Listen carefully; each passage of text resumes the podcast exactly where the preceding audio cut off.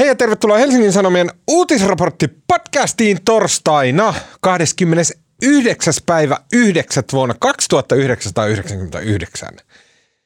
Uh, mun nimi on, ei 2022, mun nimi on Tuomas Peltomäki ja kanssani uh, täällä Helsingin Sanomien podcastaamis- ja livestreamaus studiossa ovat Helsingin Sanomien um, politiikan toimittaja Marko Junkkari. Hei Marko.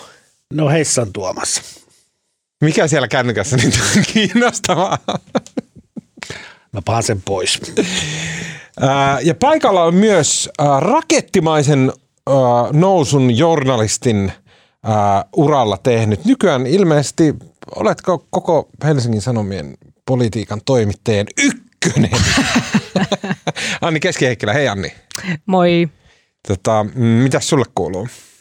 Uh, hyvää, hyvää kiireistä. Mä oon tullut just naputtamasta semmoista hetki hetkeltä seurantaa, missä vaan sillä aivottomasti kirjoitetaan ylös, mitä Hei. ministerit sanoo ja sitten, sitten se, julkaistuu, se julkaistuu Helsingin Sanomissa. Mitä mä oon tämän viikon uutisia ja tämä viikko on ollut kyllä kovimpia uutisviikkoja, en tiedä, vuosiin. Puhutaan jostain niin kuin viimeksi kun koronavyöry päällä, niin oli samanlaiset käänteet ja meiningit. Ja mun mielestä sä oot tehnyt joka ikisen uutisen, mitä Helsingin Sanomat on aiheesta julkaissut. No me, melkein tuntuu siltä, mutta ei, en todellakaan. Mulla oli joskus ikävä niitä kiihkeimpiä uutishetkiä, niitä silloin kun painetaan ja sekunneilla on väliä ja puhelimet soi hohkaa punaisena. Ah vitsi, se on, se on sitä toimittajan työn Sun pitäisi palata uutishommiin. Niin munkin mielestä jossain vaiheessa, sit kun löytyy selkärankaa ja rivakkuutta, eikä tämmöistä vötkiskelyä. Nythän sä kirjoitit kolumnin, joka oli mainio laajennus viime viikon rapsasta. Niin, oli Joo, podcast se oli oikein hieno. Kiitos. Kiitos kovasti. Tämän viikon podcastissa keskustellaan siitä Itämeren pohjassa makaavasta teräskäärmeestä, joka sihisee ja puhisee ja puhkuu nyt jo neljännestä sieraimestaan. Eli tietenkin Nord Stream äh, kaasuputkeen kohdistuneista iskuista. Mm, mitä pitäisi ajatella siitä, että Eurooppa on vain oikeastaan semanttisesti enää säästynyt sotatoimilta? Entä mitä meidän pitäisi ajatella nyt siitä, meidän suomalaisten, että miten meillä on aiemmin suhtauduttu tähän putkien historiassa? Uh, viisaat ja maltilliset äänet täällä analysoivat asiaa. Tarkoitan teitä kahta. ja myös keskustellaan viimein päätöksen saaneesta turistiviisumi asiasta. Ulkoministeri Pekka Haavisto kaivoi muistinsa lokeroista ei yhden, vaan ainakin kaksi pykälää, jotka pelastivat hänet pälkähästä, kun hän vähän aikaa sitten näytti, että vaikka koko neuvostoarmeija saisi perustuslakiproffien siunauksella marssia Nuijamaalta Berliiniin asti, mutta tämän hallitus nyt päätti estää määrämällä, että raja menee venäläisturisteilta kiinni. Ja vielä keskustellaan tiede- ja näkymättömyysministeri Petri Honkosen lausunnosta. Hän totesi keskiviikkona MTV3, MTV Uutisille, että siitä vanhasta jäänteestä, joka on ylioppilaskirjoitusjärjestelmä, niin siitä tulisi luopua. Hän herätti kuohuntaa välittömästi ja raivoa lukijalaisessa itsessään, ää, mutta myös puolustavia ääniä. Keskustellaan ylioppilaskirjoituksista, niiden roolista. Keskustellaan myös paineista ää, ja tota, tota, koulutusjärjestelmästä. Mm, Lopuksi vielä hyviä keskustelun aiheita pitkien epämukavien hiljaisuuksien varalle.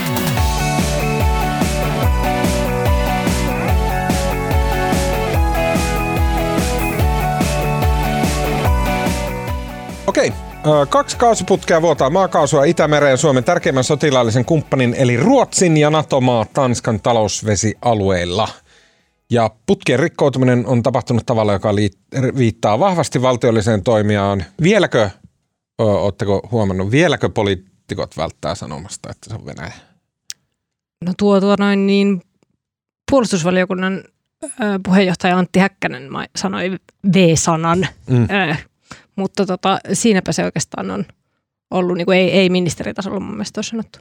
Entä Marko? En mä ole tehnyt tämmöistä kartoitusta, mutta eikö se nyt ole, eikö se muotoilu ilmeisesti todennäköisesti Venäjä? Niin, miksi sitä vältetään? No ei kai siitä ole sataprosenttista varmuutta. Niin, ei, Niin. no, onko Eikä- mistään? Ei, mutta no kyllä se nyt siis hyvin vahvasti näyttää, että se on Venäjä, mutta tota, ei kai akottomia todisteita ole. Mm. Valtioneuvoston tiedotustilaisuudessa pääministeri Marin ei kaunistellut tapahtunutta, vaan hän kutsui tätä aivan erittäin huolestuttavaksi ja totesi suoraan, että vuodet on siis tehty, nämä vuodot on aiheutettu tarkoituksella. Hän lisäsi, että putkien rikkominen voi liittyä tämmöiseen laajempaan kokonaisuuteen Euroopan turvallisuuden horjuttamiseksi ja pelon luomiseksi. Mm. Meidän toimittaja Petja Pelli kirjoitti hyvän huomion omassa, kun hän oli seuraamassa tätä pääministerin tiedotustilaisuutta tästä Nord Streamin vuorosta, että siinä niin kuin tosi kertovaa oli se, että mm, keihin Suomi on ollut yhteydessä. Marin kertoi olleensa yhteydessä sekä Ruotsin että Tanskan pääministereihin.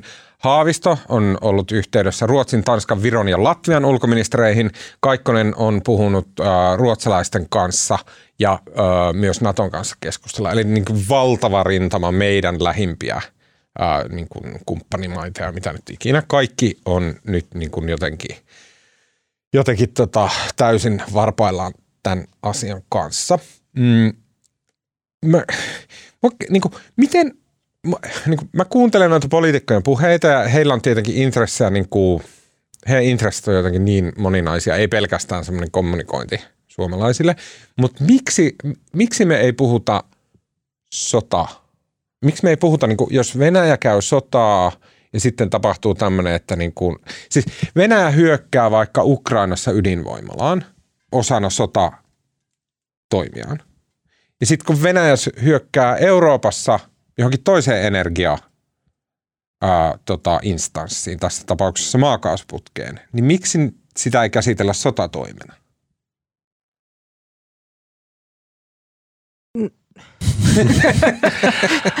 Odotin, että Marko sanoo jotain viisasta. Siis ei kai me nyt haluta siis niin kuin julistaa niin, ikään kuin onko se vaan semmoinen, että me, me, meidän sanat olisi tekoja, joten nyt me vältetään tekemästä niitä tekoja. Me, se, se käynnistä, se olisi niin kuin semmoinen taikaloitsu, joka lähtisi meidän su, suusta ja sitten sitä ei saa takaisin, jos me sanottaisiin, se on No, mutta onhan nyt aika suoraan sanottua siis, mikä on sotatoimi, miten se määritellään, mutta siis musta ehkä kannattaa nyt niin kuin – välttää ylisanoja tilanteessa, joka on musta tosi vaarallinen ja uhkaava ja vaikea, niin, niin miksi ei kannata musta, niin kuin, miksi, miksi kannata silloin puhua nimenomaan täsmällisesti sen mukaan, mitä tiedetään. Ja kyllä tässä on aika suoraan sanottu, että tämä on, jos ei sota toimi, mutta tämä on tämmöistä todennäköisesti Venäjän hybridivaikuttamista. Niin, tämä on sitä hybridisotaa, mistä on puhuttu vasta 2014 niin, lähtien. Mutta jos puhutaan se... sotatoimista, niin se on se mieleyhtymä on ohjukset, mutta tota, tämä on niin kuin hybriditoimi, joka ei ole niin kuin, ei suoraa sodankäyntiä, vaan tavallaan pyrkimys vaikuttaa muuta kautta ihmisiin. Niin, ja se on, mä ymmärrän täysin, miksi pääministeri ei marssi kameroiden eteen ja sanoa, että nyt me ollaan sodassa Venäjän kanssa, koska mäkin niin kuin, laskisin alleni, jos hän sanoisi näin, se olisi tosi huono veto ja niin kuin, aiheuttaisi vähän liikaa sydämen tykytyksiä varmaan kaikkialla. Mutta jos me niin kuin, ei olla pääministereitä kukaan, niin pystytäänkö me ajattelemaan, että tämä oli sotatoimi? Tuntuuko te, niin kuin ihan, mikä se fiiliksen taso teillä on? Tuntuuko tämä sota toimelta Eurooppaa vastaan?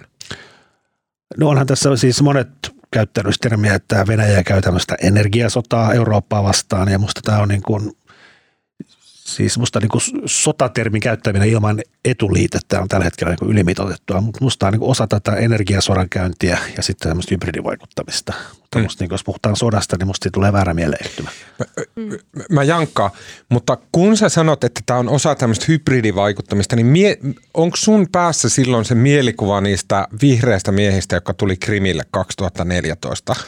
Onko se niinku mieleksä, että se on saman tyyli? En mä pysty noin. No, musta on niinku, mä olen, siis tätä on jotenkin niin kauhean vaikea hahmottaa. Ja sitten niinku tämä, mitä, musta on helpompi ajatella sen kautta, että mitä Putin kuvittelee tällä saavuttavansa tai miksi tämä on tehty. Ja mun mielestä ne niin kuin, siis nyt ei voi todisteista vaan niin kuin loogisesti ajatellen, niin musta tämä on niin kuin, tavallaan päivän selvää. Putinilla on niin kuin motiivi ja tarve aiheuttaa kaaosta, hämmennystä ja pelkoa Euroopassa. Tämä toteuttaa sitä.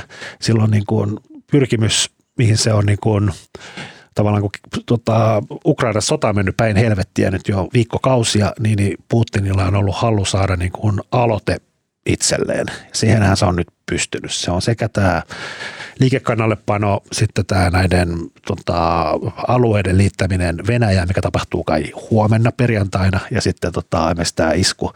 Nythän niin kuin Venäjä on tässä nyt taas kuskin paikalla siinä mielessä, että Venäjä tekee jotain ja muut reagoi. Niin. Ja tämähän on se, mihin Putin, Kyllä. mikä on Putinin tavoite ja niin kuin tavallaan mihin hän tässä, tällä ehkä pyrki. Ja sitten kolmas, niin kuin onhan tämä niin kuin, onhan tämä niin kuin symbolisesti ihan valtava teko, jos miettii, että niin kuin tämmöinen Saksan ja Venäjän tai Euroopan ja Venäjän tämmöinen niin kuin koko tämmöisen viimeisen 50 vuoden yhteiselon symboli on tämä energia. Ja tämä energia on ollut se, jonka avulla niin kuin Venäjä on kytketty, sidottu läntiseen yhteisöön ja ajateltu, että niin kuin mitä tiiviimmin Venäjä sidotaan ja sitominen tapahtuu nimenomaan tämän energiayhteistyön, energiakaupan avulla, niin sitä vaikuttaa siihen, että Venäjä muuttuu niin kuin länsimaisemmaksi ja demokratisoituu ja näin.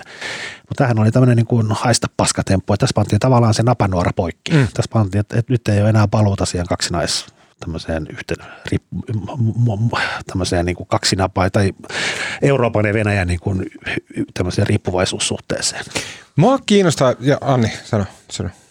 Et, et niin, että sehän on ihan, ihan niin kuin teknisestikin, että se ei sitä putkea siitä nyt enää saada niin kuin korjattua. Onko se nyt, siellä joskus joku on sanonut sen? virtaiskaasua vaikka haluttaisiin. Mä en oikein, en mä No tiedä. mä niin kuin käsitin näin. Niin. Tämä on Siinä on ilmeisesti vaara, että jos se kaasu tyhjenee siitä putkesta, niin sit, se- sit, tai sinne tulee repeämiä, jos se täyttyy vedellä, niin sen jälkeen ainakin se osa siitä putkesta muuttuu käyttökelvottomaksi.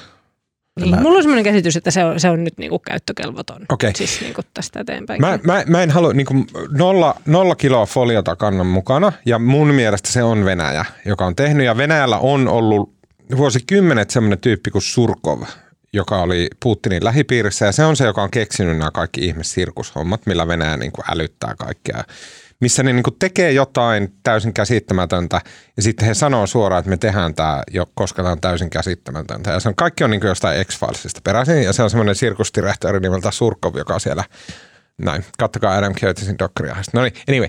Niin, eli mä en usko, että kukaan muu tätä on tehnyt kuin Venäjä, mutta mulla on isoja kysymyksiä silti, että miksi Venäjä, joka on jo vetänyt sen kaasun kiinni siellä putken Venäjän päässä, se kaasu ei kulje, niin miksi se vielä pommittaisi sen?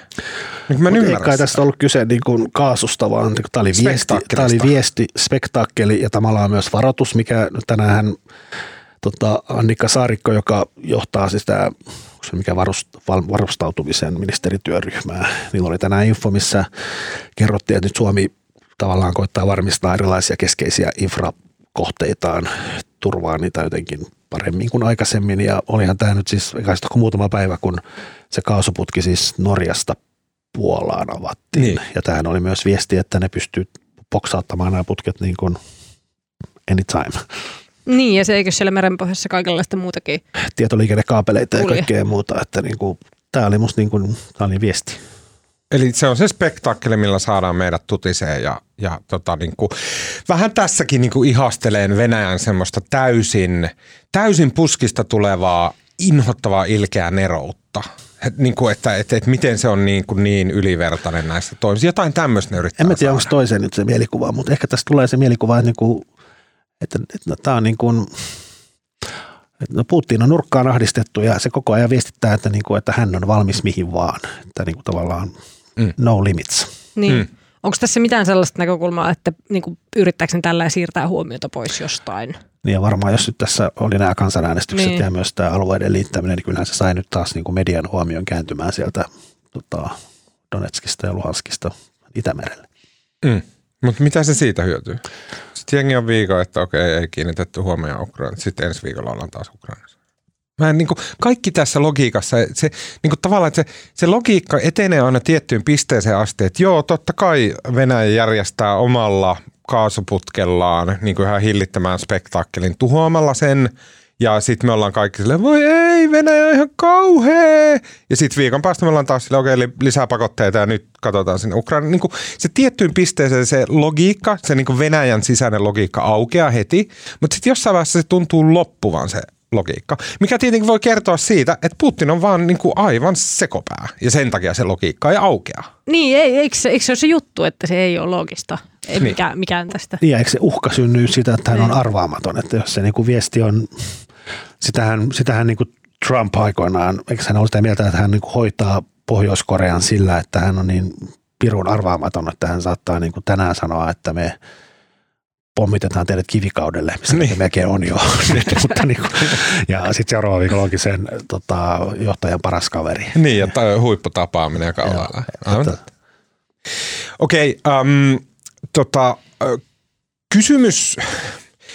Mua kiinnostaa tavallaan EU-reaktiot, mutta ehkä enemmän kuitenkin kiinnostaa Suomen reaktiot. Suomessahan sitten lähti niinku tämmöinen tapahtumien vyöry, että ekana marssi esiin Supo, joka sanoi, ö, Antti Pelttari sanoi jotain tästä, että okei nyt ö, kohdistuuko Suomeen, Suomen infrastruktuurin Supon mielestä ö, uhkaa, minkälaista uhkaa, minkälaista valvontaa, bla bla bla. Tämä oli ehkä niin kuin, että Supo ei varsinaisesti reagoinut tähän, vaan heillä oli jo aiemmin, he oli ilmoittanut, että he pitää pressin tämmöinen Supon vuosikatsaus. Ää, tota, ja sen jälkeen Annika Saarikko piti oman tiedotustilaisuudensa, jossa hän valtiovarainministerinä ilmoitti, että, tota, äm, että, äm, että Suomea uhkaa vakava uhka ja hän nosti ehkä keskeisimmäksi sen sähköpulan ensi talvena ja sähköön No, hän ei, no se oli nimenomaan, mihin mä äsken viittasin, ei ollut siis valtiovarainministerinä siinä, tai on hän sitäkin, mutta hän oli nimenomaan se, mikähän se ministerityöryhmän nimi Se on joku varau, valmis- varautumisen. Ja tämä oli niinku varautuminen. huoltovarmuusasia. niin hän siellä sanoi, että tämä sähköinfrastruktuuriin kohdistuvat ehkä iskut, ehkä häirinnät, ehkä tämmöiset, niin että ne, niin kuin mun, mä katsoin sitä hänen pressiään, jossa oli paljon asiaa, mutta et mun mielestä se oli se, mitä hän oikein erikseen painotti, että Suomessa on tosi paljon sähköriippuvaista kriittistä ää, tota, laitteistoa on esimerkiksi ihmisiä, jotka tarvitsevat selvitäkseen hengissä sähköä, siis ihmisiä, jotka on esimerkiksi jossain lääketieteellisissä laitteissa kiinni, jotka ei pyöri ilman sähköä. Ja sitten hän painotti sitä, että valtakunnan tasolla ei ole mahdollista varmistaa esimerkiksi talokohtaista sähkön saantia, vaan että pystytään vaan ki- kiinnittämään niin kuin aluekohtaisesti huomiota näihin asioihin. Um, en mä tiedä, mi- sekin oli jotenkin kylmäävää ku- kuunneltavaa. Eli ilmeisesti jossain on tehty joku laskelma, että jos Suomeen isketään, niin se isketään sähköverkkoihin. Niin, niin. Tästä oli tähän liittyen, en mä tiedä, tämä ei ole mikään asia, mutta tuota, kansanedustaja Veikko Valliin ehdotti Twitterissä ihan hauskasti, tai hauskasti ja hauskasti, mutta oli sitä mieltä, että käteistä rahaa pitäisi alkaa käyttää nyt aiempaa enemmän ja siirtyä etelä-eurooppalaiseen malliin, koska kaikilla pitäisi olla käteistä. Niin, se on mahdollista. Just oli, oli- tämä oli niin kuin äär, äärimmäinen asia. Just tuli myös uutinen, että tämän nostoautomaattien il- ilmeisesti kiinalainen omistaja tai kiinalainen joku, joku mikä lie, niin ne oli tota, estäneet venäläisiä ostamasta, nostamasta rahaa suomalaisista nostoautomaateista, koska venäläiset itärajalla on nostanut ne automaatit tyhjiksi, koska venäläiset hamstraa käteistä. Niin kyllähän tämä kaikki nyt jälleen kerran ihan sodalta kuulostaa. Tai sodan ajalta. Tai joltain semmoiselta, mitä luetaan näistä sotajutuista. Mm, Niin, ei sitä sähköasiaa kuitenkaan, eihän sitä nyt ole sinänsä tapahtunut nyt, ja eikö me nyt ole koko ajan tiedetty, että se on niin mahdollinen asia, mitä niin Venäjä voi tehdä. Niin, en mä nyt silti käyttää sotatermiä. No en mäkään käyttä sotatermiä, mutta Koko ajan, koko ajan sä käytät. Niin, mutta kun mä ihmettelen sitä, että miksi, mä en saa kiinni siitä, että mikä se on se ero, miksi tämä ei ole sota. Jos, jos, uskotteko te, että jos se putki olisi kulkenut ei talousvesillä, vaan aluevesillä, vaikka Tanskan aluevesillä, ei talousvesillä. Ja siinä on semmoinen ero, että talousvesi on niin kuin vähän ei kenenkään maata, vaikka se on näennäisesti jonkun ihmisen hallinnassa tai maan. Niin oisko näiltä iskuilta pidättäydytty sen takia, että ne sattuu olemaan Tanskan aluevesillä? Niin mä en usko, että olisi. Se olisi tehty mä samat osaa, rajat. En mä osaa sanoa, ja se pitää kuitenkin muistaa, että se oli myös niin kuin pääosin venäläisten omistuksessa oleva putki. Kyllä, mutta siitä huolimatta. Joo. Ei jäädä tätä jankuttamaan, ei Niin. niin. tästä päästä eteenpäin. Mutta mua kiinnostaa se, että mua kiinnostaa se, että koska silloin se, se on päätös. Jossain on päätetty, että me ei, tämä mikä me voitaisiin tulkita sotateoksi, tämä mikä me voitaisiin tulkita hyökkäys sotilaalliseksi teoksi Eurooppaa, Euroopan jotain Euroopan maata kohtaan, niin jossain joku on tehnyt sen päätöksen, että me ei missään nimessä tulkita sitä niin, koska se on vaarallista. Mun mielestä se on vaan kiinnostavaa, että näin on tehty. Hyvä, että näin on tehty, mutta kiinnostavaa. Kai siinä nyt on kuitenkin joku ero siinä, että mikä se niin kuin, va- vaikutus ja semmoinen, niin kuin, että jos miettii, että Ukrainassa on ihan oikea sota mm. käynnissä, niin ehkä nyt sitten niin kuin, niin. Mm. Tämä, tämä on niin kuin aika pientä siihen verrattuna. Mm, mm, mä luin Hanna Mahlamäen aivan erinomaisen jutun siitä, että miten Saksassa on reagoitu tähän Nord Stream tota, Nord Stream-iskuun. Ja mä myönnän, että mä en tiennyt, että Saksassa on noin kahelias se touhu, koska en tiedä, onko jotain salaisia niin kuin, äh, tota, äh, niin kuin fanituksia jäänyt jostain lapsuuden tota, leikeistä vai mistä, mutta mä jotenkin aina ajatellut, että Saksa on semmoinen niin järkevä maa. Semmoinen vähän niin kuin ehkä liiankin järkevä maa. Mutta Hanna Mahlamäki kirjoittaa tällä tavalla, että Saksassa ei kuitenkaan kiirehditty heti sanomaan, että iskujen tekijä on luultavimmin juuri Venäjä. Tämä on paljastava esimerkki siitä, miten erilaisia todellisuuksia suhteessa Venäjään ja sen aloittamaan sotaan Ukrainassa ja Euroopassa nyt vallitsee. Saksassa Venäjä-keskustelu on huomattavasti kirja- kirjavampaa kuin Suomessa. Saksassa television poliittisissa talkshow-ohjelmissa ääneen pääsee esimerkiksi vasemmiston kansanedustaja Saara Wagenknecht, oho, menipäs kutosen Saksalla, joka vaatii kiivaasti Venäjän pakotteista luopumista. Vasemmistolaiset intellektuellit vaativat saksalaisessa julkisuudessa julkisuudessa toistuvasti Ukrainaa luopumaan tavoitteestaan rauhan nimissä. Kansalliskonservatiivinen AFD-puolue niin ikään vaati Venäjän pakotteista luopumista. Sen kannatus on noussut pitkästä aikaa 14 prosenttiin. Viime sunnuntaina Nord Stream kaasuputken maihin nousu rannalla Pohjois-Saksassa oli laajahko mielenosoitus, jossa vaadittiin Nord Stream 2 ottamista käyttöön. Niin vasemmalla kuin oikealla löytyy siis Saksassa niitä, joiden mukaan olisi parempi palauttaa energiayhteistyö Venäjän kanssa ennalleen ja yrittää yrittää siten torjua hintojen nousu. Onneksi äh, Hanna kirjoittaa myös näin. Saksalaiset, saksalaiset pakotteista luopujat kuuluvat kategoriaan putinistit. Heidän tavoitteensa ja tarjoamansa vaihtoehdot eivät ole uskottavia. Eli että Saksassa on ilmeisesti aika värikäskin tämmöinen pro-Venäjä vähemmistö, joka kuitenkaan sit siellä sivistyneissä piireissä ei ole semmoinen, mitä otettaisiin tosissaan. En ole mäkään tiennyt. Jotenkin crazy. Niin, mutta no. mu- Mä en nähnyt EUsta oikein mitään muuta reaktiota kuin nämä saksalaisten. Sanoko sota Ursula jotain? Sano, sano. Mitä hän sanoi? En mä muista. En mä, mä en, en nyt ehdi. Siis jo, jotain, kyllä se jotain niin kuin heti, heti silloin jotain sinä vähän iltana, mutta se oli. Mulle syntyi semmoinen fiilis, että nyt niin kuin pidättäydyttiin vähän kommentoimasta, että nyt vähän niin kuin katsotaan, että mikä se reaktio on. Tuliko teillä semmoinen fiilis?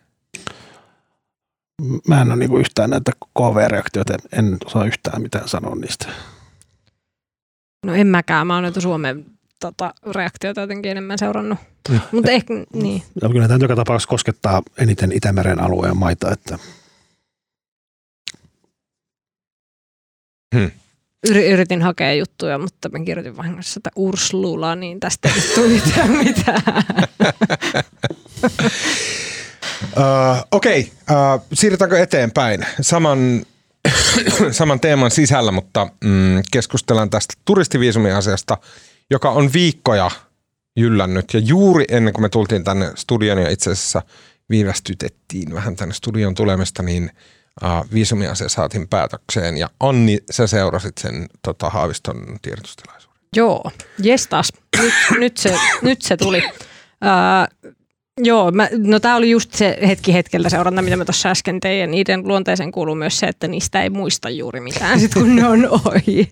Mutta tota, nyt hallitus kertoi, että se on tehnyt periaatepäätöksen siitä, että venäläisturistit ei pääse ää, perjantai-yöstä alkaen Suomeen. Mm, eli... Paitsi että erilaisin poikkeuksiin, jotka on suunnilleen samat kuin mitä koronarajoituksissa oli poikkeuksia. Mitä ne oli? Niin kuin perhe, opiskelu, työt, sairaan, sairaanhoito. Ja sit my, myös oli tämmöinen... Ni, niin, jos on kiinteistö, joka vaatii välitöntä hu- huoltoa. No kenen kiinteistö ei vaadi välitöntä huoltoa? niin. ja tota, ja sitten oli joku tämmöinen, niin kuin, tämmönen, en, en tiedä miten se siellä virallisesti lukee, mutta niin kuin, että hu- humanitaarisista syistä myös voi, saattaa päästä vielä turistina. Oli, mutta siinä oli musta määritelmä myös, että humanitaarinen syy ei ole se, että joutuu tämän liikekannallepanon takia armeijaan. Okei, okay, no niin. Sitä Mm. Tätä muun muassa Jussi halla kävi protestoimassa A-studiossa tällä viikolla näitä puheita siitä, että, että tota, se, se liikekannallepano olisi joku syy, millä tulla tänne Mm. Mm. Suomesta hakemaan turvapaikkaa. Joo, mutta siis joo, nyt, nyt tuli niinku se, mistä on pidetty niinku ainakin kaksi tiedotustilaisuutta, jossa on kerrottu, että näin tehdään. Ja nyt sitten kerrottiin ne yksityiskohdat siitä, että mitä ensi yönä ö, yöstä alkaen tapahtuu. Ja tota, ö, se, sitä voi toki miettiä, että tuliko tämä jo vähän liian myöhään. Kerrottiin myös Rajavartiolaitoksen edustaja kertoi myös tilaisuudessa, että nyt huomataan, että ne tulijamäärät Venäjältä on alkanut laskea Mm. ja että Venäjä omalla puolellaan ö, toimii niin, että niitä ihmisiä tulee vähemmän ja erityisesti nuoria miehiä tulee nyt, asevelvollisuusikäisiä miehiä tulee nyt vähemmän Suomeen. Niin, mutta mä vähän kuin niinku aiempina vastustan päivinä. tuota ajatusta, että et, et, tuohon sisältyy jotenkin, aa ei meidän tarvitse tehdä mitään kuin mitä Venäjä itse rajoittaa tänne tulemasta, kuulostaa aivan pöhköltä. Niin, niin, mutta ehkä ei, niin kuin, että olisiko enemmän vaikutusta ollut, jos se olisi saatu tehtyä jo aiemmin. Niin. Jäikö sulle Anni mieleen, että kuinka paljon tänne nyt loppujen lopuksi tuli sitten ää, venäläisiä tänä aikana? Se jossain vaiheessa se oli 17 000, mutta se kerkesi siitä nousta 20 vähän. Y- yli, yli 20, joo. Oliko lähempänä 30, ei kai? Mä en uskalla heittää lukua. En mäkään. Jäi päähän semmoinen 27 jotain, mutta No se voi olla jäi. väärin. Ehkä, no, se, oli se näin. oli näin. Okei, mutta sitten mä mietin, että siis, äm, silloin kun oli 2015 tämä pakolaiskriisi, niin silloinhan Suomeen tuli 20 000 ää, ää, turvapaikanhakijaa, mikä oli tämmöinen niinku ihan käsittämätön. Ei kun 30 000, 35. joista 20 000 jäi maahan. Ja se oli tämmöinen niinku megaluokan tapahtuma. Ja nyt meillä on tullut saman verran pelkästään venäläisiä. Mutta mut niitä on kyllä myös poistunut. si- Siis, Okei, et niin niitä menee läpi koko ajan, tästä. menee, Niin, niin, eihän ne ole tänne Suomeen ei ne tänne jäänyt. jää. Okei. Ja ta- takaisin Venäjälle tai sitten niinku just muihin maihin. Pakolaisia on tullut Ukrainasta 40 000. Niin. On enemmän kuin se 2015 pakolaismäärä. Mä mietin näitä mittakaavoja, koska se 2005 se oli semmoinen niin kuin iso, se oli jossain määrin iso, koska se oli semmoinen uusi ja, ja niin kuin ihmeellinen tilanne ja mitä hittoa nyt tapahtuu ja niin kuin siihen liittyy semmoisia niin kuin ihmeellisiä epävarmuuksia, mutta si, siinä se luku oli sen noin 30 000 ja heistä edelleen 20 000 on Suomessa. Okei, ja nyt sitten venäläisiä on tullut Suomeen äh, 30 000 ja heistä valtaosa, joku osa on poistunut, joku osa jää, en tiedä. Ja ukrainalaisia on tullut 40 000. Niin, Niin, mutta no venäläiset, kun nehän on siis, ei, ne ole, ei he ole turvapaikanhakijoita, vaan Niin. ne on Ei. tullut on. turistiviisumilla, ne on tullut joko käymään Suomessa tai sitten mennyt läpi täältä jonnekin ja sitten poistua. Että ei, ei semmoista, et se pysty yhtään vertaamaan nyt noita Mutta asioita. Ihan- onko ihan se oikeasti, asia. että näistä 30 000, että yhtäkkiä vain 30 000 turistia päättää tulla tänne, ei sekään kuulosta mitenkään järkevältä. No, onhan tämä nyt tosi eri asia siltä kuin 2015. On, joo, joo, joo. Rikkaita se on venäläisiä, täysin jotka eri asia. Se on pois. ihan, mä vaan mietin näitä niin, Niin, niin kuin, niin. Äh, lukuja ja ni, niin kuin lukuun reagoimista. No siis nämä tulijamäärät, mitä tässä nyt viimeisen viikon aikana on, on tullut venäläisiä Suomeen, ne on edelleen ollut pienempiä kuin mitä Suomeen tuli ennen koronaa. Okei, eli, eli ennen koronaa Eli ennen koronaa tänne tuli venäläisturisteja niin kuin vielä paljon enemmän. viikossa kuin 30 000 ihan turistia. No nyt mä en tiedä. No en mäkään. älä, älä Niin, kysy liian ei- joo, joo, epäreilua heitellä tämmöistä. Mutta mua vaan kiinnostaa ne niinku mittakaavat. Sitten tavallaan se asian kontekstointi on mun mielestä tässä tärkeää, koska sit se, se kertoo siitä, että miten olennaisia nämä on vastaukset.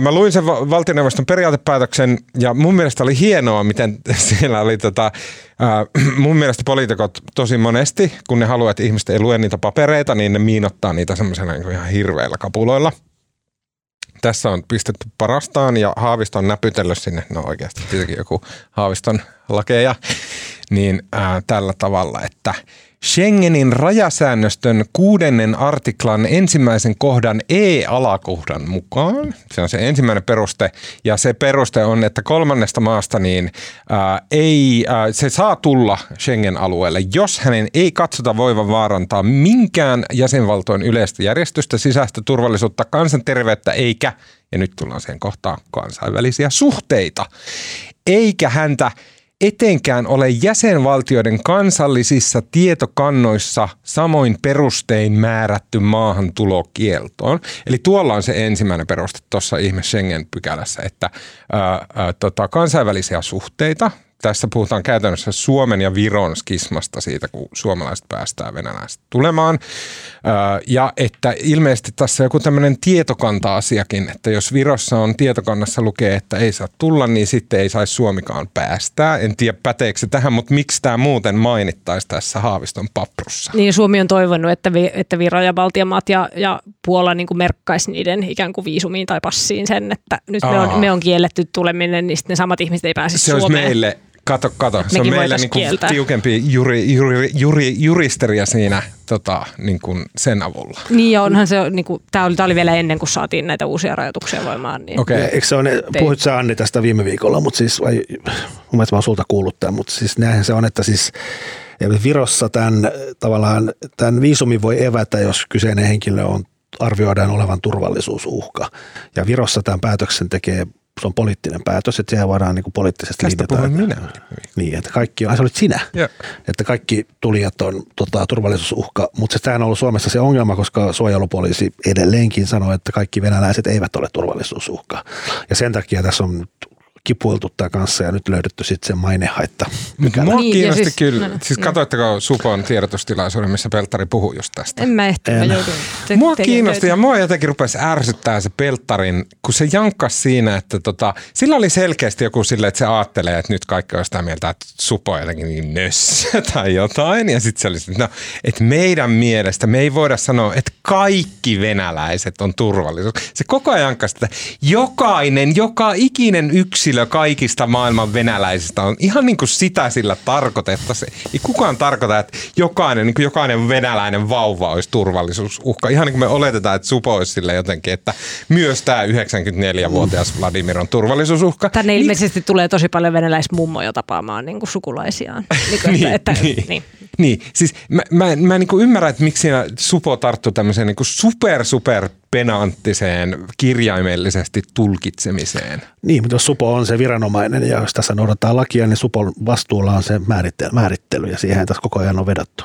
Niin, mutta sitten kun Suposta paljastuu tuommoinen niin aivan ihme kirjaimehinkkaaja, niin mun mielestä kertoo, että siellä on jotain, jotain niin kuin muuta on taustalla. Paljon! Toinen äh, mun mielestä upea tota, äh, pykälä, jota Haavisto käytti, oli viisumisäännöstön kolmen, kolmas, kolmannen toisen artiklan ensimmäisen kohdan A-alakohdan neljä luetelmakohta. Mikä se Mikä se oli? Se oli hyvin paljon päällekkäin, päällekkäin tämän Schengen-pykälän kanssa ja siinä on, painotettiin sitä, että myös samoja asioita, kansainvälisiä suhteita ja sitten näitä tietokantoja. Eli ne on ne, mihin tässä nyt sitten päädyttiin. Lopulta Suomen perustelu kuului näin. Venäjän federaation kansalaisten Suomen kautta muihin maihin turismitarkoituksessa tapahtuva matkailu vaarantaa Suomen kansainväliset suhteet etenkin maarajan Venäjän kanssa omaavien EU-maiden kanssa sekä Schengen-yhteistyön osalta. Viro, Latvia, Liettu ja Puola ovat rajoittaneet turismitarkoituksessa tapahtuvaa matkailua Venäjältä, koska ne arvioivat tämän muodostavan vaaran niiden sisäiselle turvallisuudelle. Ja jälleen kerran mä palaan siihen pelttariin, että eihän niin kuin, tuskin Virossakaan joku on sille, että joka ikinen venäläinen aiheuttaa vaaran sisäiselle turvallisuudelle. Se ei ole se, yksilö ei ole se vaaran aiheuttaja, vaan mukana niin kuin keino tämmöisille agenteille, jotka vaikka salisbyry myrkyttelee ihmisiä, tai sitten se, että sinne tulee sen verran porukkaa, että ne voi aiheuttaa jotain kalapaliikkia. Ja toinen perustelu, mikä mun mielestä kuulostaa jotenkin järkevämmältä, vielä, tai okei okay, vielä järkevämmältä on tämä, että Suomeen kohdistuu erityinen luottamus, ja tämä on siinä ihan periaatepäätöksessä, Suomeen kohdistuu erityinen luottamus ja odotus siitä, että EUn ja Schengen-alueen raja, joka on myös tuleva Naton ulkoraja, pitää ja että sen kautta tapahtuvaa pääsyä Schengen-alueelle valvotaan tarkasti. Tämä luottamus voi vaarantua, mikä, mikäli turismiliikenne jatkuu. Kuulosti ihan okolta. Niin, ihan okosti muotoiltu. Mm. Niin. Joo, ja eikö siinä ollut myöskin perusteluna, että tilanne on, koska onhan tämä myös absurdia, kun tästä on nyt monta viikkoa tätä asiaa nyt puitu. Mutta eikö siinä myös mainittu, että tämän perustelun taustalla on nämä Venäjän viimeaikaiset toimet Nord Stream räjäytys, se Liikekannallepano. liikekannallepano ja sitten myös nämä kansanäänestykset ja tämä näiden alueiden liittäminen Venäjään. Tavallaan tilanne on muuttunut. Mm, mm, Mm. Niin ne sanoi. Mutta se varsinainen niin kuin kansainvälinen mainehaitta, niin, kai, niin kuin sä sanoit, niin kai se nyt viro, viroaa tässä kuitenkin sillä tavalla niin kuin ta- tarkoitetaan. Mm, Tuolta, niin, Ha- Haavistolta, ulkoministeri Haavistolta kysyttiin tuossa tiedotustilaisuudessa, että onko tässä mitään keinotekoisuutta, mm. näkeekö hän tässä mitään, niin aika pitkästi se siinä sitten vastasi ja ei se nyt ihan suoraan tuohon vastannut, mutta kai se oli sitten sillä, että Mitä tarkoitti se jotenkin- keinotekoisuus? Niin, että onko nyt, vaarantuuko nyt oikeasti Suomen kansainvälinen maine, tai kansainväliset suhteet, anteeksi. Niin, eikö se nyt pääsy ollut se, että hallitukseen kohdistuva poliittinen paine Niin. rupesi olemaan täysin kestämätön, että ne oli pakko tehdä. Kyllä mä uskon, että ulkomailla katsotaan vähän sillä, että no mitä No se- ei kai nyt niitä, ei kai nyt niitä kiinnosta. Muistelkaapa, miten meillä katsottiin jotain tota, näitä maita, jotka päästi läpi käveleen esimerkiksi turvapaikanhakijoita pitkin Eurooppaa. Niin kyllähän se oli vähän sellaista, wow. Se oli eri asia edelleen. Niin, mutta miten? Koska nämä on turisteja. Ne, ne ei tuo asumaan tänne. Suuri Niin, osa. mutta, joo, näin varmasti on, mutta mie- mietin, että ajatteleeko ihmiset näin, että he, ne on vain turisteja, jotka on tulossa niin kuin, kylpemään hotelleissa ja muissa. Näin se varmasti on, mutta että onko tällä hetkellä se ajatus muualla Euroopassa se, että no tällaista on? Niin, no siis niitä No. no. venäläisiä lentää edelleen tuolta, niin kuin, onko se nyt Istanbulin kautta ja niin kuin, Joo, ja kuinka mä- paljon meillä puhutaan siitä. Ja mä luulen, että tämä asia, on- että mä en, mä en usko, että tämä on niin kuin kovin iso uutisaihe missään muualla Euroopassa kuin näissä rajamaissa. No, mutta se on aivan ymmärrettävää. Niin on, mutta et en mä, niin kuin, tämä keskustelu sen takia koskettaa meitä rajamaita, kun tämä asia ei kiinnosta ketään muuta. Ja siis nehän, eihän noin niin kuin, Suomi on esittänyt EU-ssa, että me kiellettäisiin venäläisturistien tuleminen ja ei noin niin kuin muut maat halua. Ei noin niin kuin, Sak- tai no Espanjat ja Portugalit ja tämmöiset Kreikat. Mm, Ei ne sitä halua, ei niitä niin kuin kiinnosta. mm. Ja ilmeisesti mikään tässä ei koske lentoliikennettä vai? Onko näin? Saako lennellä vaan vapaasti ympäri, vaikka oli minkälaista asiaa?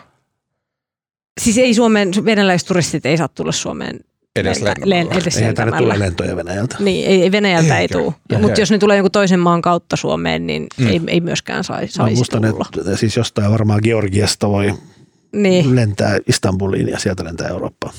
Mm. Tälle Suomen pykälälinjaukselle löytyi tämmöinen kriitikko, joka on sisäministeriön tämmöinen kansainvälisten asioiden virkamies nimeltä Kalle Kekkomäki. Hän sanoi, että tämä päätös perustuu tämmöiseen, niin kuin, hän sanoi tosin ennen tätä valtioneuvoston periaatepäätöstä, hän kommentoi näitä niin kuin, vielä epämääräisiä tietoja. Hän, sanoi, hän suhtautui kriittisesti siihen, että päätös perustuu Schengenin rajasäännösten yhteen epämääräiseen artiklakohtaan. Ja että siinä mainitaan matkustajista, jotka voi vaarantaa näitä kansainvälisiä suhteita. Ja että, että, tota, et, että mm, sitä tuskin koskaan on sovellettu ko- kollektiivisesti tarkoittamaan jotain niin kuin yhden maan kansalaisia. Että sitä ei tarkoitettu sitä pykälää siihen, vaan se on silleen, että jos me, jos me otetaan Osama Bin Laden tänne, niin sitten jenkit voi tykätä huonoa siitä, että, että se pykälä on sitä varten ehkä tehty. Mutta sitten mun mielestä Kekomäen kommentit oli vähän omituisia. Hän antoi siis Helsingin Sanomille haastatteluja. Siinä hän jotenkin sanoi, että nämä turistit voi alkaa mm, valittaa näistä rajalla tehdyistä viisumien epäämispäätöksistä hallinto-oikeuteen. Ja Kekomäki sanoi tällä tavalla, että ehkä joku haluaa testata tätä oikeudessa, kun hänen maahan pääsynsä evätään. Jos joku valittaa, se ehkä menee hallinto-oikeuteen. Mun mielestä vähän omituinen kommentti virkamieheltä. Eikö, se, eikö se tarkoita sitä, että jos joku tulee nyt venäläinen tulee vaikka viisumi Suomeen, niin se myös se, niin kuin se viisumiin pannaan joku, vedetään ruksit päälle, että viisumia ei enää ole. Sitten Mm. sitä voi ilmeisesti niin kuin valittaa. Mm. Ja onhan, onhan tämä ensimmäinen kerta ilmeisesti, kun tota kansainvälisen suhteiden niin tota sitä jotenkin pykälää tai sitä mm. perustelua käytetään. Ja on tämä niin ennakkotapaus, että, että ei Joo. sitten tiedä, mitä se, Mutta se kuulostaa poskettomalta, että siitä ruvettaisiin sitten vielä käymään pitkällisiä oikeusprosesseja. Että, Joo, tässä on tota Martin Scheinin, joka on tämä tota, tämmöinen oikeustieteilijä, perusoikeus- ja ihmisoikeustuntija, on siellä tota, samassa yliopistossa kuin Alexander Stubb Firenzessä ja onko hän sitten, tota, missä, oliko se Oxfordissa? Oh. Varsin meritoitunut tutkija. Varsin, varsin värikäs Twitter kohkaaja. Aikamoinen kohkaaja oli myös näissä rokoteasioissa vahvasti mukana. Mutta tota, vahvasti, hän kommentoi, menoa, joo. Hän kommentoi tota, tätä mainitsemaasi tämän virka, virkamies Kekomäen haastattelua. Mm ja tota, ensinnäkin hän sanoi, että juristina olen eri mieltä kuin Kekomäki. Hän sanoi, että sinänsä on kiva, koska Scheidin on tämmöinen myös riidan haastaja, että pidän arvostettavana ja esimerkillisenä, että virkamies esittää kriittisiä julkisia kommentteja hallituksen suunnitelmista. Mutta tota, Scheinin sanoi, että jos tasavallan presidentti ja päätöksessä valtioneuvosto toteavat Venäjän kansalaisten laajamittaisen maahantulon vakavasti vaarantavan Suomen hyvät suhteet muun muassa Baltian maiden kanssa, silloin Venäjän kansalaisuus on pätevä yksilöllinen peruste evätä maahantulo. Se on niin itse asiassa tämä on hänen mielestään ihan ok tämä Suomen okay. Yllättävän epäshinin maista kommentointia. On. Hän yleensä just on päinvastaista mieltä kaikesta, mitä hallitus tekee. Kyllä, tässä on vielä, että häntä kysytään tätä sanoa, että kyse on Venäjän kansalaisten laajamittaisen maahantulon estämisestä ja silloin yksilön kansalaisuus on oikeutettu kriteeri. Hmm.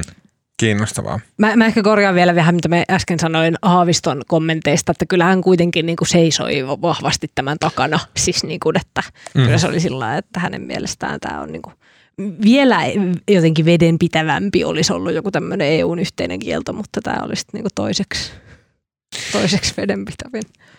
Tätä sivuava asia, mikä on mun mielestä vielä huomattavasti vaikeampi, ja mä haluaisin kuulla, että mitä te ajattelette siitä. Viron pääministeri Kaja Kallas, niin hän kommentoi tämän viikon alussa Virossa asuville venäläisille, antoi viestin, että jos lähdette sotimaan, niin takaisin ei ole tulemista. No eikö se ole hyvä linjaus?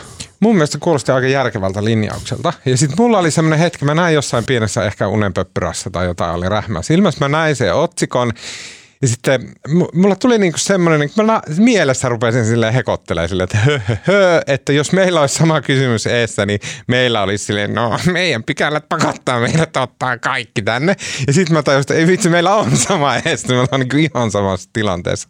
Totta kai Suomessa ei ole niin isoa määrää venäläisvähemmistöä kuin Virossa, mutta että jollain tavalla meilläkin hän on se kysymys olemassa, että no miten sitten – ihmiset, joilla on, jotka asuu Suomessa, joilla on oleskelulupa Suomessa tai sitten kaksoiskansalaisuus Suomeen, niin jos he lähtee sotimaan Ukrainaan ja jos he lähtee joko vapaaehtoisesti tai pakotettuna näiden kutsuntojen kautta, mun mielestä molemmat on mahdollista. Jos he vaikka on väliaikaisesti Venäjällä heille annetaan kutsuntalappu, niin sitten se on, se on mentävä.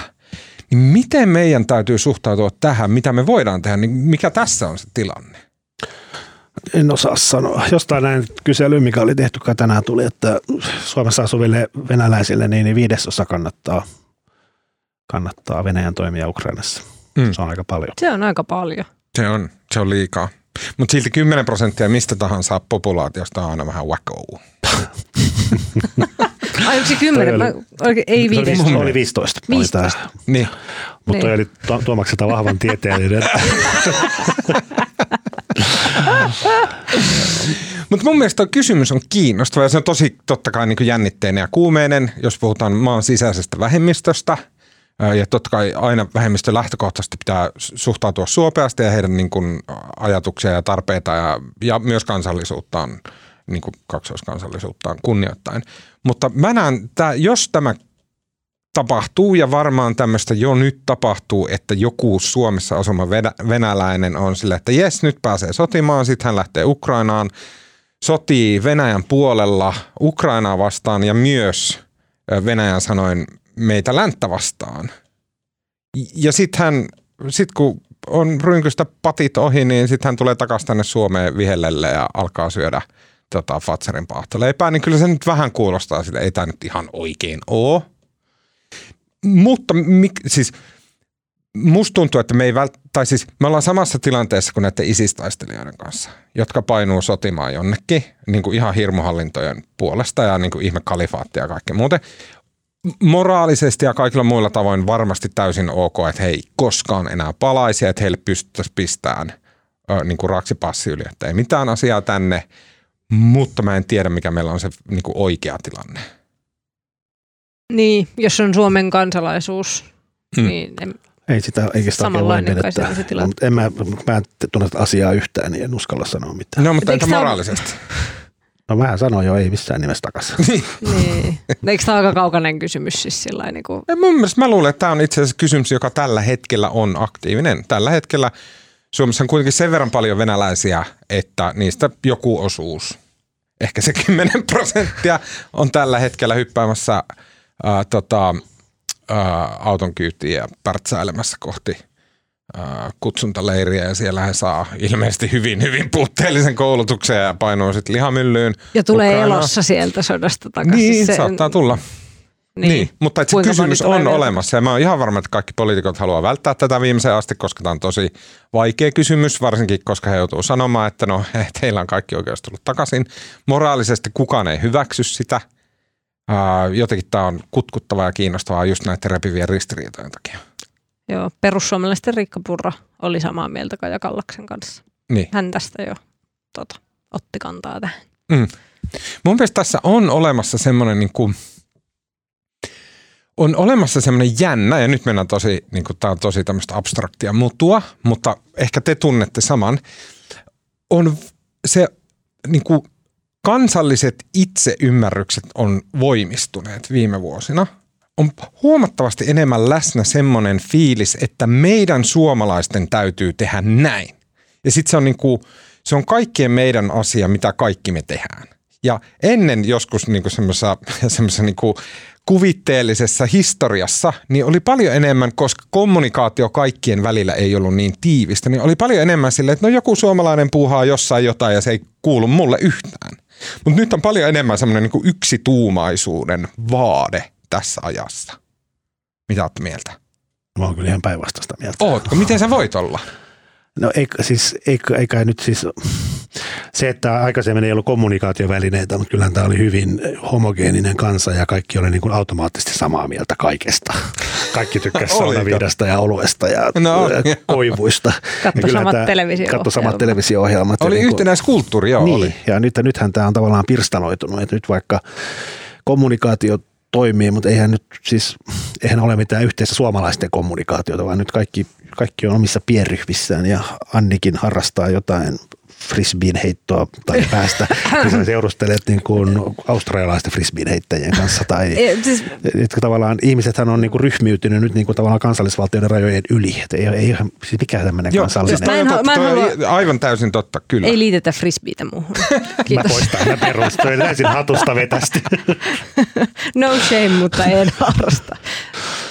Muita asioita. Niin, että ei, en mm. mä usko, että siis tämähän on sinänsä, sinänsä mitä äsken luit sitä Hanna Mahlamäen juttua sit saksalaisesta, miten erilaisia näkemyksiä siellä on, mutta Suomella on sitten jostain erinäisistä syistä tietyistä asioista aikamoinen kansallinen yksimielisyys, mm. kuten tästä, että suhteesta itänaapuriin. Niin.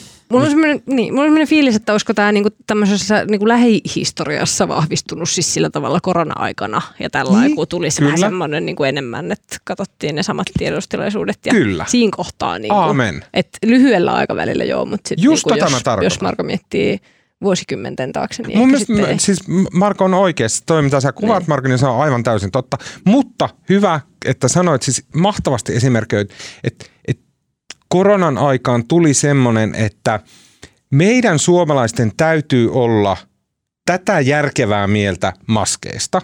Ja sitten tietenkin ne mielipiteet oli eri, mutta e, paljon vahvemmin on silleen, että kaikkien tässä minun maassani täytyy nyt ja sitten käyttää maskeja tai ei käyttää maskeja. Niin kuin paljon vahvemmin tulee semmoinen niin semmoinen niin jännä semmoinen ruotuun panemisen mutta se johtuu kriisitilanteesta. Se on Kyllä. Niin eri asia. Sehän ei ollut mikään, niin kuin, ei kehitys, kehitys on menossa täysin, täysin päinvastaiseen suuntaan. Siellä voi olla muutama poikkeuksellinen hetki, kuten koronakriisi tai nyt tämä kyllä, sota. Kyllä.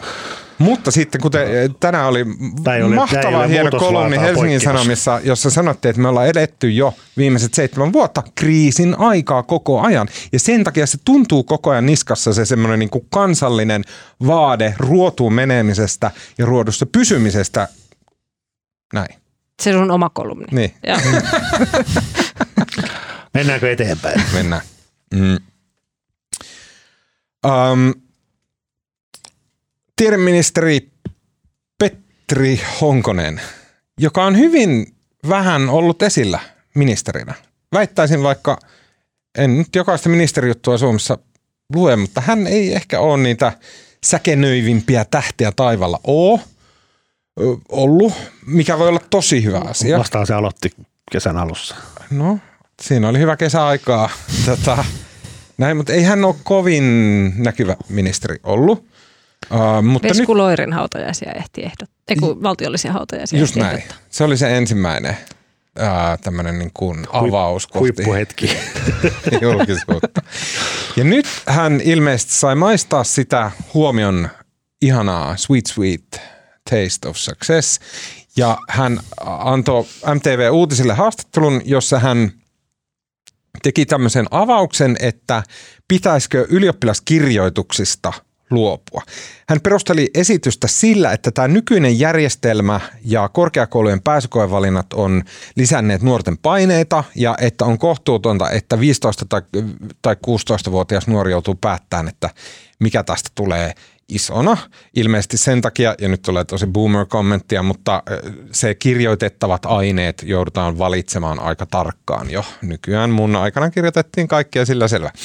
Ää, ja sitten Honkonen sanoo tällä tavalla, uudistaisin lukiota voimakkaasti esimerkiksi luopumalla kokonaan ylioppilaskirjoituksista ja keskittymällä lukion, sisä, lukion sisältöihin yleissivistävyyteen ja pois tästä ahtaaksi ajavasta ylioppilaskirjoitusmenettelystä, joka on aikanaan ollut ihan perusteltu, mutta mielestäni se lukiopedagogiikka rajoittaa, mielestäni se lukiopedagogiikkaa rajoittaa aivan liikaa hän sanoi siis MTV-uutisille, millä hän tarkoitti siis ilmeisesti sitä, että lukijoiden koko se niin kuin oppijärjestelmä suunnataan siihen, että suoriudutaan niissä kirjoituksissa mahdollisimman hyvin.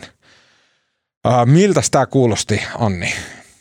Uh, no, äh, aika, aika, aika radikaalilta. Onhan tuo vähän tuommoinen he, heitto, että saa, saa aikaa just sitä härdelliä ja pääsi, pääsin nyt otsikoihin, mutta tota, joo, mä puhuin Honkosen kanssa vähän aikaa sitten ja en nyt ole vielä kirjoittanut juttua, kun istun täällä puhumassa, mutta tota, mm, niin, hänellä oli vähän niin kuin semmoinen ajatus, että nimenomaan, että keskitytään liikaa noihin ylioppilaskirjoituksiin ja että voisiko lukion suorittaa vaikka tämmöisillä lu, luki, lukiodiplomeilla vain, että niitä koko lukion ajan niin kuin jotenkin tehtäisiin sitten niin kuin saataisiin jotain lopuksi, niin, jotenkin kerättäisiin semmoista, niin kuin, anteeksi, anteeksi, ei diplomia kuin portfoliota Niin. ja sitten keräisi koko ajan niin kuin läpi lukion sellaista. Mutta tota, e, Siis en onko mä tiedä. portfolio joku tämmöinen, että, että mitä, suoritu, mitä oppiaineita on? Ja se on se portfolio, mikä sun opin portfolio. Niin, en mä tiedä. Tai jotain niin kuin tällaisia tai työnäytteitä tai tällaisia Okei. niin kuin op- opi, opiskelunäytteitä. No joo, öö, onhan tässä vähän niin kuin, Se on vähän tämmöinen, niin kuin, tiedätkö, maanviljelijän takista. On, tota, en tiedä onko, onko maanviljelijä, mutta Eikö on taustalta taust, no, Hän, hän taitaa, opiskellut historiaa joo, joo, joo. yli, yhteiskunnan Hän varmasti tietää enemmän tästä kuin minä. tota, äm, on, onhan siinä niinku, siis onhan tuollaisessa niinku ongelmia ja niistä heti tosiaan lukiolaisten liitto ja entinen opetusministeri Sanni Graan Laasonenkin oli täysin eri mieltä, että Mm. ei näin, koska se, että lukiolaiset ottaa paineita YO-kirjoituksista, niin sitten niiden täytyisi lukea korkeakoulujen pääsykokeisiin ja ottaa ne samat paineet niistä, niin se niinku ikään kuin Niin, ei poista ongelmaa. Niin, musta mä oon kyllä vähän samaa mieltä, että kyllähän se niin kuin jossain vaiheessahan pitää kumminkin olla tämmöinen joku testi, mikä on kans, kansallinen testi, että onko se sitten niin kuin pääsykokeet vai ylioppilas tota, kirjoitukset, niin sehän on vähän niin kuin valinta, koska nythän ei enää pääsykokeiden merkityshän on muuttunut. Nyt yliopisto pääsee vähän enemmän suoraan. Niin, Graan Laasosen aikana nimenomaan halu, haluttiin mu- muuttaa sitä sillä tavalla, että ei tarvitsisi ostaa niitä kalliita valmennuskursseja pääsykokeisiin ja kaikkea tällaista, että Mm. perustuisi enemmän niihin YO-kirjoituksiin. Mutta on se kyllä siinä oikeassa, että ei siinä mitään järkeä, että sieltä lukion ykkösestä lähtien niin kuin pitkässä matikassa käydään läpi asioita vähän sillä perusteella, mitä sinne YÖ-kokeeseen tulee. Niin, mun Mm. puhuin tästä kollegan kanssa äsken, niin tota, äh, hän, sanoi kyllä, että eihän olisi niinku lukiossa opiskellut yhtään mitään, jos ei olisi ollut kirjoituksia. Mm. Että niinku, et se alkoi vasta joskus toka vuonna sillä ei tehdä mitään ylipäätään, koska oli pakko lukea kirjoituksiin. Että on niissä nyt sinänsä sekin pointti. Että sit jos ei olisi mitään, jos, niille, jos lukiolla ei ole mitään väliä tai niinku sillä mitä siellä opiskelee, niin tekeekö kukaan siellä mitään? Niin, enpä tiedä. Tässä on läsnä se ajatus, jälleen kerran semmoinen, mikä niin hyväksytään sen kummemmin ajattelematta, mutta niin kuin tässä hyväksytään se ajatus, että lukio on jollakin tavalla, että sen, sen tärkein tehtävä on auttaa oppilasta niin kuin suoriutumaan kohti korkeakoulua ja sitä kautta olemaan niin kuin jollain tavalla tuottava osa yhteiskuntaa. Ja sitten taas lukiossa perinteisesti ollut tämmöistä yleissivistävää niin kuin ylioppilaskoulutusta, niin sitä ei tässä painoteta. Tosin eihän sitä ole painotettu johonkin mitä sataan vuoteen. Sä, sä et ole ollut mitään, ellei sä niin kuin jatka lukiosta johonkin. Että ehkä se on vähän jotenkin men, menne, mennyttä haihattelua. Mutta mun mielestä se on jotenkin ehkä hyvä tiedostaa, että ei se niin tarvi olla näin. Ei tarvi olla sillä, että sä menet kouluun vaan sen takia, että siellä on joku maali, jotta sä pääset opiskelemaan, jotta sä pääset töihin ja sitten sä kuolet tehtyä työtä 60 vuotta. Jee! Yeah vaan että koululla on myös muita merkityksiä, joista tärkeimpiä on kasvaa, sosiaalistua, saada luokkakavereita, kohdata opettajia, oppia heiltä jotain, nähdä miten aikuiset on töissään. Pikkuhiljaa lukiossa suoraan kohtelee niin aikuista, sekin on tosi tärkeä oppi siellä. Sitten myös monet lukiot tar- tar- tarjoaa taideaineita ja harrastusmahdollisuuksia, että voivat kan- kasvaa henkisesti. Tämä tulee musta aina välillä tämä sun tämmöinen hippivaihe päälle. Täytyy kasvaa ihmisenä. Mutta mä en miellä, että nämä on lukiossa semmoisia no, tärkeimpiä. On, on. Näin. Ja siis mä, musta lukiossa oli ihanaa, mutta mä, mä kyllä mietin niin kuin just sitä semmoista teinien motivaatiota niin kuin mm haluaa, haluaako ne niin kuin 15-16-vuotiaat niin kuin yleissivistyä vai onko siinä kuitenkin enemmän se paine, että tu, tuleeko musta ikinä mitään, Mut mikä saa ne sitten yleissivistymään? Ajatus, että pitäisi jossain vaiheessa valita, että mikä sä oot ei ihmiset ole kykeneviä tekemään. No, mutta eihän sitä nyt tarvitse vielä siinä. No, kyllähän, kyllähän musta korkeakoulu, että jos, jos vaikka 25-vuotiaana sit päätät, että mä haluankin mennä opiskelemaan, niin kyllähän se kumminkin on keinot siihen. Kyllä Suomessa, eihän, se, eihän sun tie lopullisesti ole poikki, vaikka sä miten häsläisit sun lukioajan ja sen jälkeiset vuodet. Mm. Niin enemmän pitäisi muuttaa ehkä sitä semmoista puhettakin siitä, että, niinku, että hirveä paine jo lukion ykkösellä valita kaikki, niin. Niinku, koska ei, ei se ole niinku totta. Niin. Koska Mut tahansa voi muuttaa tota, suuntaan. Ja... Sitä puhetta pitäisi saada enemmän jotenkin ilmoille, ei sitä, että teet tarkkaa valinnat ykkösellä, että mikä on matikka ja mikä on biologia ja paljonko otat yhteiskuntaoppia, jos haluat johonkin, en tiedä, tanssitaiteen maisteriksi. Niin jotenkin pitäisi saada ilmoille myös sitä muuta puhetta. Mutta nyt mä haluan opponoida itseäni tähän vähän, mitä Marko äsken viittasit tuossa, että kyllähän jossain vaiheessa tulee se näytön paikka. Se tulee, jo, viimeistään se tulee siinä, että pääseksä siihen duuniin, mihin kaikki haluaa. Sinne, minne on vaikea mennä ja sitten sä unelmat, sä kokeilet, pääseksä tota, ähm, pääseksä tonne presidentin sihteeriksi vaikka näin niin, niin siinä vaiheessa sit sun pitää jotenkin suoriutua, pitää olla sille, jo, jossain vaiheessa näytön paikka tulee. Ja meidän systeemi on sille, että meillä, me, meillä on niinku muutamia niitä näytön paikkoja. On ylioppilaskokeet, on pääsykokeet, on uh, harjoittelupaikan saaminen, on työelämään pääseminen. Että sulla on niinku mahdollisuus tehdä niitä näytön paikkoja ja nämä paikat on tosi paineisia, koska totta kai ennen kuin sä teet niitä, niin sulla ei ole mitään käsitystä siitä, että mitä sä oot tekemässä. Ja se tekee siitä vaikean. Mä vaan mietin tätä, että onko se oltava näin. Onko se hyvä asia, että on näitä painepaikkoja? Niin, niin, niin kuin mä sanon, en mä tiedä, musta se saa ihmisiä tekemään asioita. Niin. Tai en mä tiedä, onko Mutta mitenkään myös syvällisesti se saa mieltä. niin monen, varsinkin nuoren miehen luovuttaa. Silleen siellä ennen oli Ruotsi. Mulla on, mä muistan edelleen mun luokalta pelkästään lukiossa ja mä, mä olin kuitenkin niin kuin eliittikoulussa musiikkilukiossa Oulun paras Madeta Forever, niin – niin mun luokalla oli sille viisi jäbää, joille se oli eksistentaalinen kysymys, että he, he ei pääse Ruotsista läpi. Ja sitten muutamalla lukija jäi siihen, että he ei pääse siitä. Että et joillekin, varsinkin nuorille miehille, tykkää vähän soittaa liikaa skebaa, pelata pleikkaa, katsella Netflixiä, niin se on niin kuin rip, game over, ei ne pääse siitä koskaan yli, mm. siitä painetilanteesta. Mm. No nykyään ei tarvitse enää ruotsia niin. kirjoittajasopakko, mutta Mm. Tai, tässä niin tämmöisessä koulu, koulu-lukio-keskustelussa musta, tai mua jotenkin ärsyttää tai on semmoinen niin ongelma, että ihmiset ajat, niin keskustelee ja ajattelee niitä asioita aina oman niin, lukioaikansa niin kautta. Ja sitten niin lukio on tosi paljon muuttunut siitä, niin kuin, kun me ollaan käyty lukiot tota, eri tavoin, niin sitten jotenkin sitä kaipa, kaipaisi vielä enemmän niin kuin semmoista asiantuntijoiden niin kuin ääntä ja sit sitä niin kuin oikeasti niiden lukiolaisten, ketkä siellä nyt on tällä hetkellä, koska ihmiset luulee tietävänsä koulusta tosi paljon sen takia, että mm. on itse käynyt kouluun joskus kymmeniä vuosia sitten. Niin. M- mun lempifilosofi, uh, Jordan Peterson. Ei todellakaan. Mutta mä kävin silloin, joskus hän oli Suomessa. Hän on muuten tullut Suomeen uudelleen. Ja tota, hän kävi joskus Suomessa joskus 2017 jotain tällaista. Ja mä olin silloin katsomassa sen hänen hommansa. Muistaakseni sain ilmaisliput jostain, en muistaakseni maksanut mitään 100 euroa päästäkseni. Näin, mutta hän ei ollut silloin ihan yhtä kahelihemmo kuin nykyään. Hän oli silleen niin semmoinen aika kireä, kireä vaihtoehtoajattelija, mutta silloin, niin kuin, että hän vaikutti, että hänellä on jossain asiassa aika hyvin pointtia. Ja siellä hänen sillä äh, luennolla, minkä hän järjesti Helsingin ku- kulttuuritalolla, niin mulla jäi mieleen yksi asia. Se liittyy Kanadassa johonkin niin kuin, äh, välitunneilla tapahtuvaan lumisotaan, joka oli Kanadassa kielletty. Ja mä oon ihan varma, että kaikki mitä hän sanoi siellä niin on sille hyvin löyhästi faktoihin perustuvaa semmoista niin kuin kärjestystä ja näin. Mutta mä jäin miettimään, että hän puhui siitä, että kun Kanadassa oli äh, kielletty äh, lasten, lasten välinen nujakointi ja siis tämmöinen niin kuin lumipesujen antaminen ja vuoren vallotus ja kaikki tällaiset lumileikit, mitä suomalaisetkin tuntee. Ja että lapset sai vaan silleen seisoskella välitunnit.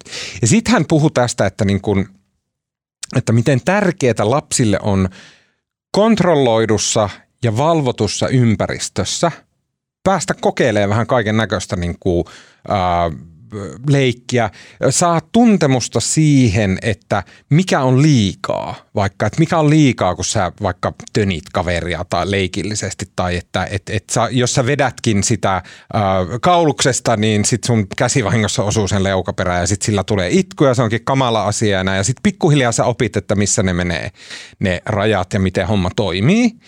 Ja sitten tämä on hämmentävää, että mä miellä, että, että jossain määrin nämä kokeet ja muut on samanlaisia. Esimerkiksi ylioppilaskokeet. Se on silleen, että siitä tehdään, että okei, tämä on nyt todella arvokasta ja hienoa ja paineenalaista. Ja nyt sinä, joka siis aiemmin olit lapsi, sinä olit äsken vaan tämmöinen niin kuin typerä 18-vuotias. Nyt sinä teet tämän todella tärkeän aikuismaisen jutun ja siihen liittyy paljon paineita ja best of luck.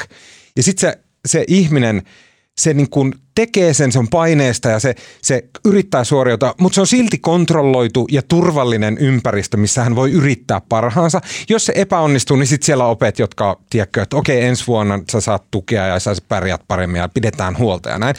Ja sillä tavalla me valmistetaan ihmisiä siihen, että myöhemmin elämässä aikuisena, kun he on vaikka 40 ja välistä on tosi vaikeita, niin, niin että se, ne taistelut ei tule sitten aivan puskasta, vaan niitä vähän niin kuin koulusta turvallisessa ympäristössä ympäristössä paineisesti, mutta turvallisesti harjoiteltu. Ja ylioppilaskoe tavallaan on osa tällaista. Joo. Siis Ostetaanko on... yhdessä Jordan Peterson kirja? Ei tota, onhan siinä se pointti, että jos vertaa vaikka just pääsykokeita ja ylioppilaskirjoituksia, niin ylioppilaskirjoituksissa siinä on kuitenkin ne opettajat ja kaikki, jotka ohjaa sut sen läpi ja jos niistä ei pääse läpi, niin sä oot edelleen siellä lukiossa niin kun, mm. ja sua niin kun autetaan, mutta sitten kun pääsykokeesta niin, se on, ei pääse läpi, niin se on sama on asia, yksin. semmoinen itsenäisempi versio. Niin, sitten sit on aika yksin, tai voi olla. Mm. Ja sitten luovuttaa. Okei, okay. Äh, sitten kun, äh, tota, sitten kun tota, mm, pistätte Povariin taskumatiepainetta kirjoituksiin tänä syksynä, onko ne mennyt jo? Mä en ole ihan varma. Äh, tota, ja siellä et, huomaatte, että ette osaa vastata kysymyksistä ensimmäiseenkään ja rupeatte kuiskuttelemaan – kavereille siinä vieressä. Tuo on hyvä johdanto, muistan lukeneen jostain lehdestä just vastikään juttu, miten valtavasti nämä abit ottaa nykyään eväitä sinne. Helsingin Sanomista voi lukea tämmöisen jutun. niin, joku oli mitä viiden päivän ruoat vienyt sinne. Ja tota, mistä uh, millä jutuilla häiriköitte mm, kanssa kirjoittajia? Tota, mä luin just loppuun, tota, me aina ollaan puhuttu niin sata kertaa täällä, mutta tämä suuri toimittajasankari, niin Patrick Radeke. Ja myös minun, minun.